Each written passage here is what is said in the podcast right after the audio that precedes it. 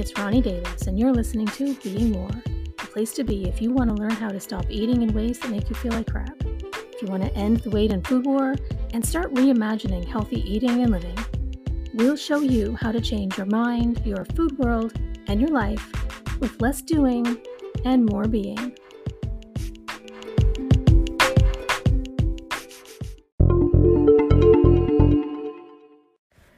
Personal trainer, I was always posting about my workouts. And I mean, let's be real, it was bragging, really. It was it was always bragging about how much I was doing and how, you know, what I was doing was transforming my body into something that looked or at least what I judged to be more visually appealing. And of course, proving it all with transformation photos all the time. And in many ways, as a trainer, I, I really felt like I needed to do those things. Like it was my job to inspire other people to take care of themselves and get fit after all. Right? Ugh. Now it all just turns my stomach. I'm never doing any of that shit ever again for two reasons. First, because now I see those things more clearly for what they actually are. They're not at all inspiring. And in fact, they're actually potential potentially harmful um, cries for external validation and acceptance. That's all that crap really is, really. And second, because my relationship with exercise has completely changed. In fact, I don't even exercise in the traditional sense um, anymore or in any of the ways that I used to. But that doesn't mean that I stopped moving. I still move my body every single day whenever and however I feel like it needs or wants it. And the difference for me really lies in the relationship that I had with exercise. Because exercise was always punishment, but movement feels healing and nurturing. See, as messed up as my relationship with food was for most of my life, so too was my relationship with exercise. My first experiences with traditional exercise were, as with dieting, when I was a teenager. When I learned that I needed to diet to make my body more acceptable, I also learned that I needed to exercise for the same reason. I had books and magazines, you know, back then when dinosaurs roamed the earth and we didn't have any YouTube or social media to rely on. I had these books and magazines, and they all told me what exercises to do to fix the problem areas on my body. And, you know, I had a few dumbbells with which to perform set exercises. And exercise was punishment. It was punishment that I had to endure to beat my body into submission, into something smaller, into something more visually appealing, or something that would, you know, exercise was there to fix all of those supposed problem areas. And after spending eight years as a personal trainer, I can tell you with absolute certainty that that's a pretty accurate reflection of most people's relationship to exercise. And how healthy is any of that?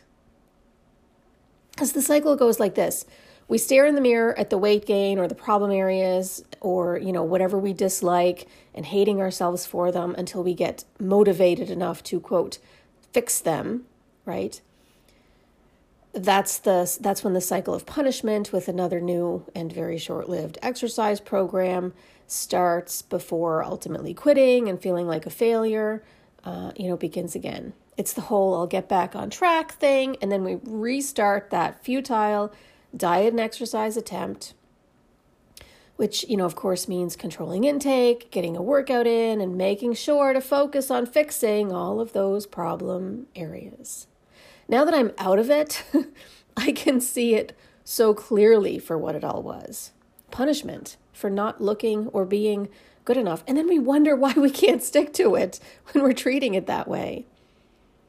And as with the dieting, that was my relationship with exercise. It was punishment. Punishment that I'd try to start every few weeks or months, only to quit within a few weeks with, you know, my fears that I was just lazy and useless and unmotivated, confirmed by the fact that I had quit yet again. And then I would try again and again and again, and years and years passed. Then in 2007, I did actually make it stick. Desperation and self hate are very powerful forces when they run deep enough. And by that point, mine were deep. But as powerful as those forces are, they don't drive healthy, positive change. Because while I had finally learned to make the whole exercise thing part of my life, it most certainly wasn't in any healthy kind of a way. It was still punishment, just developed into a much more obsessive and corporal type of punishment. The harder I could physically punish my body and make myself ache, the happier I was, the more powerful I felt, and the better about myself I felt. Which all sounds great. Ooh, great, she felt good about herself. Woohoo. Except that without the exercise, when I couldn't or didn't exercise, I'd still hate myself. I was harming my body. I was beating the hell out of my body. And when I couldn't do that, I hated myself and felt like I could barely get through the day. And it created all of these physical injuries that still persist to this day. And this, you know, not everybody takes it to the extent that I did during those years, but this concept of exercise as punishment for weight gain or not looking perfect is one that I see repeated so very often in women everywhere because it's what we've been taught. We've been taught so many unbelievably toxic and unhealthy thoughts and behaviors in the name of supposed healthy living. The entire time I was training and like an animal and beating the hell out of my body for hours upon hours every day, I was celebrated. The more I made my body suffer, the more praise I got. And who eats up praise more than somebody who hates themselves? Nobody. I ate that shit up. I lived for it. And without it, I felt worthless. The more I physically transformed my problem areas, the more I felt like I needed to. The more my supposed problem areas, correction. It was all I cared about. Health or what was best for my body was never driving any of it. It was desperation to punish myself into perfection that was driving it all. And if it wasn't something that would contribute to improving the way my body looked, I wanted no part of it. I didn't care what my body actually needed. It was just about making it smaller, making it better. And all I got from any of that was a fleeting transformation, physical transformation. And I say fleeting because the truth is, physical transformations need constant work to maintain, or they, come, they are completely undone. And the only other things that I got beyond that fleeting transformation was constant physical pain and lasting overuse injuries. Punishment and self hate never drive positive or healthy changes, but it's what we're taught. We're taught if we just reject our bodies enough, if we just feel enough shame, if we just criticize our, ourselves enough, then we'll be motivated to start eating right or exercising. But it really just turns into a battle to punish ourselves into submission. All I needed as a kid and then as a teenager was somebody to support and fuel my own innate ability to trust, love, listen to, and respect my body. It's all any of us need. It's all your own kids need right now. Help them learn to tune out the external noise about what they should be doing for their bodies and instead tune in to what their bodies are actually telling them they need. Help them stay so in love with themselves and their bodies, no matter what size they are, that they care enough about themselves to want to give themselves and their bodies what they need to feel their best. That's all I ever needed. It's all you ever needed. Imagine if somebody had helped to nurture those things in you when you were little. How many decades of pain, suffering, and even potentially mental health battles would that have saved you? Close to three decades, it would have saved me. Because sadly, like everybody, I got taught fear of getting fat. I got taught to be the picture of health was the pinnacle of success. I got taught to punish the problem areas. I got taught that I couldn't be trusted to make my own food choices and that I was too lazy to exercise, so I had to keep trying to force myself to do it. But the truth is, our bodies want to feel good.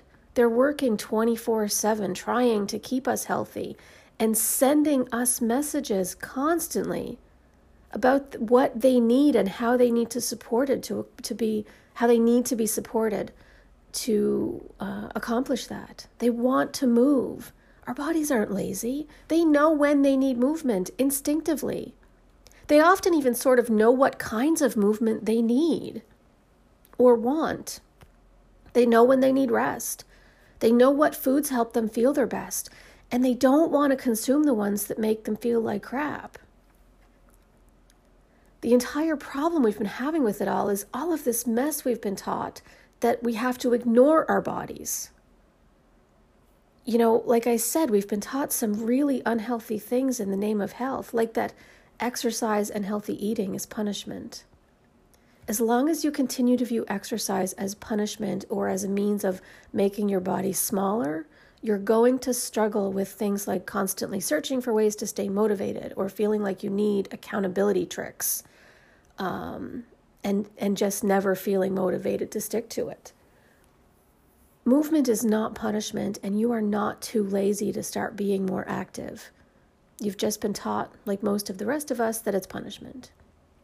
But you can learn to listen to your body when it tells you that it needs movement, and even learn to want to give it what it needs. I swear that you can, and I swear that it will tell you if you just listen to it. So start by giving it some much needed gratitude for all it does for you every day. No matter how badly you treat it, it's showing up for you every single day and doing so many different things for you every single day that you're not even aware of. Thank it. When was the last time you just thanked it? Seriously. And then start reconnecting with it. That is paying attention to the sensations that you feel in your body, where you feel them, what those sensations are trying to tell you. Do you have aches, pains, immobility, weakness. Connect with it all.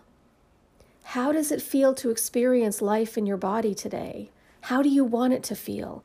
And what one thing can you do right now to address any of those sensations you're feeling or to help move you towards the way that you actually want to feel?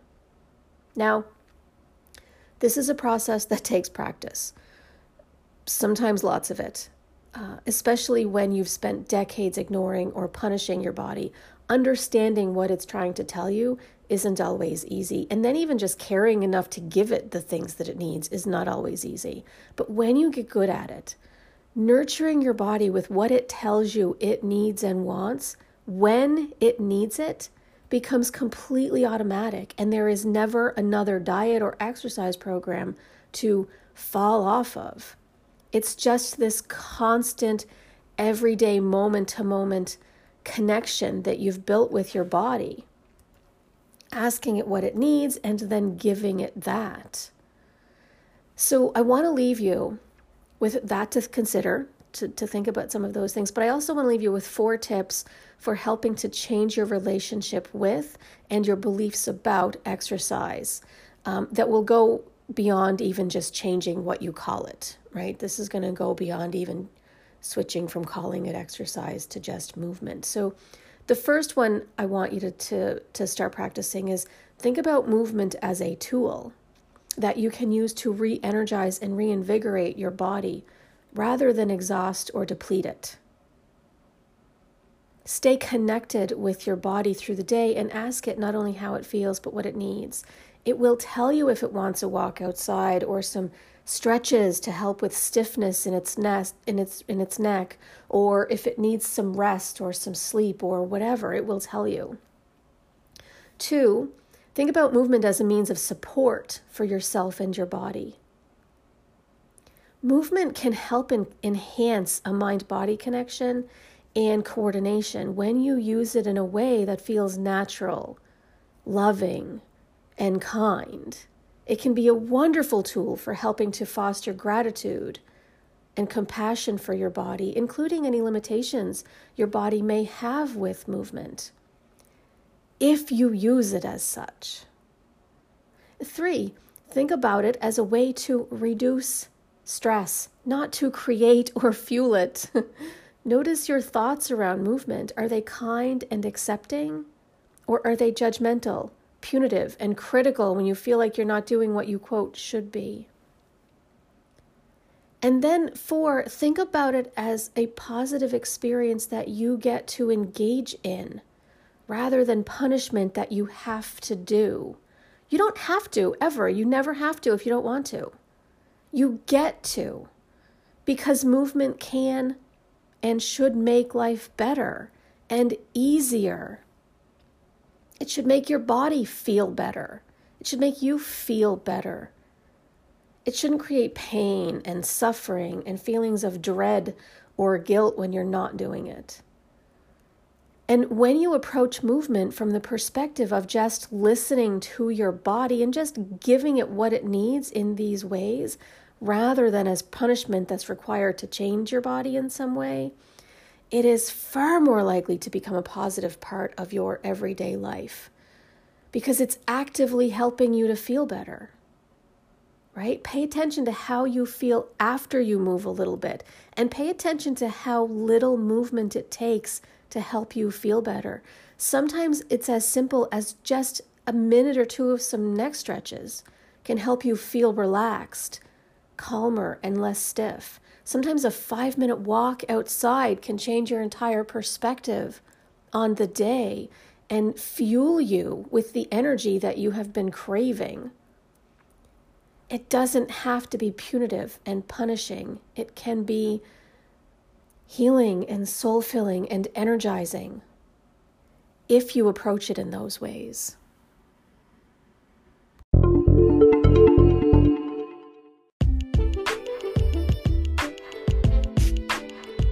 You've been listening to Being More with Ronnie Davis. Thanks for tuning in. To learn more about embodied cognitive eating training and access free resources, visit www.ecet.online.